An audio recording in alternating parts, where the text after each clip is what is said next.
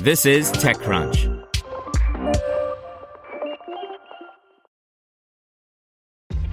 This episode is brought to you by ShipStation.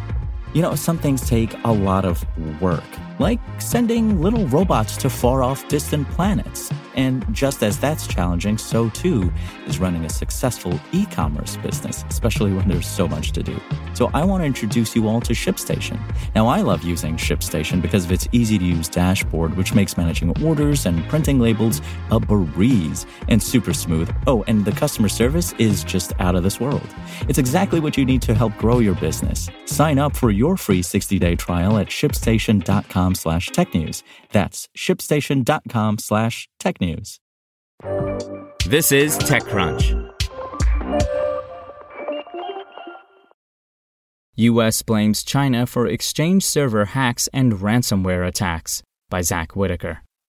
The Biden administration and its allies has formally accused China of the mass hacking of Microsoft Exchange servers earlier this year, which prompted the FBI to intervene as concerns rose that the hacks could lead to widespread destruction.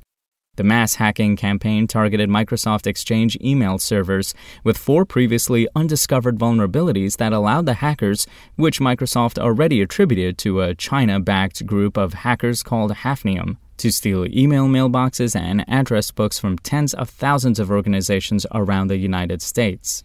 Microsoft released patches to fix the vulnerabilities, but the patches did not remove any backdoor code left behind by the hackers that might be used again for easy access to a hacked server. That prompted the FBI to secure a first of its kind court order to effectively hack into the remaining hundreds of US based Exchange servers to remove the backdoor code.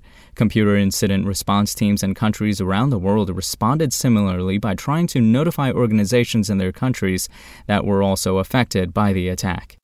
In a statement out Monday, the Biden administration said the attack, launched by hackers backed by China's Ministry of State Security, resulted in significant remediation costs for its mostly private sector victims. We have raised our concerns about both this incident and the People's Republic of China's broader malicious cyber activity with senior PRC government officials, making clear that the PRC's actions threaten security, confidence, and stability in cyberspace, the statement read. The National Security Agency also released details of the attacks to help network defenders identify potential routes of compromise. Several allies, including the UK and the members of NATO, also backed the Biden administration in its findings. In a statement, the UK government found Beijing responsible for a pervasive pattern of hacking. The Chinese government has repeatedly denied claims of state backed or sponsored hacking.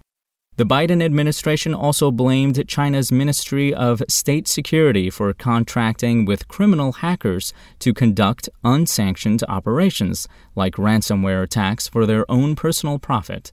The government said it was aware that China backed hackers have demanded millions of dollars in ransom demands against hacked companies. Last year, the Justice Department charged two Chinese spies for their role in a global hacking campaign that saw prosecutors accuse the hackers of operating for personal gain. Although the U.S. has publicly engaged the Kremlin to try to stop giving ransomware gangs safe harbor from operating from within Russia's borders, the U.S. has not previously accused Beijing of launching or being involved with ransomware attacks. The PRC's unwillingness to address criminal activity by contract hackers harms governments, businesses, and critical infrastructure operators through billions of dollars in lost intellectual property, proprietary information, ransom payments, and mitigation efforts, said Monday's statement. The statement also said that the China backed hackers engaged in extortion and cryptojacking, a way of forcing a computer to run code that uses its computing resources to mine cryptocurrency for financial gain. The Justice Department also announced fresh charges against four China backed hackers working for the Ministry of State Security, which U.S. prosecutors said were engaged in efforts to steal intellectual property and infectious disease research into Ebola, HIV and AIDS, and MERS against victims based in the U.S., Norway, Switzerland, and the United Kingdom by using a front company to hide their operations. The breadth and duration of China's hacking campaigns, including these efforts targeting a dozen countries across sectors ranging from healthcare and biomedical research to aviation and defense, remind us that no country or industry is safe. Today's international condemnation shows that the world wants fair rules where countries invest in innovation, not theft, said Deputy Attorney General Lisa Monaco.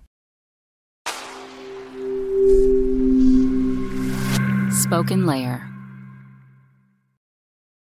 Want to learn how you can make smarter decisions with your money? Well, I've got the podcast for you.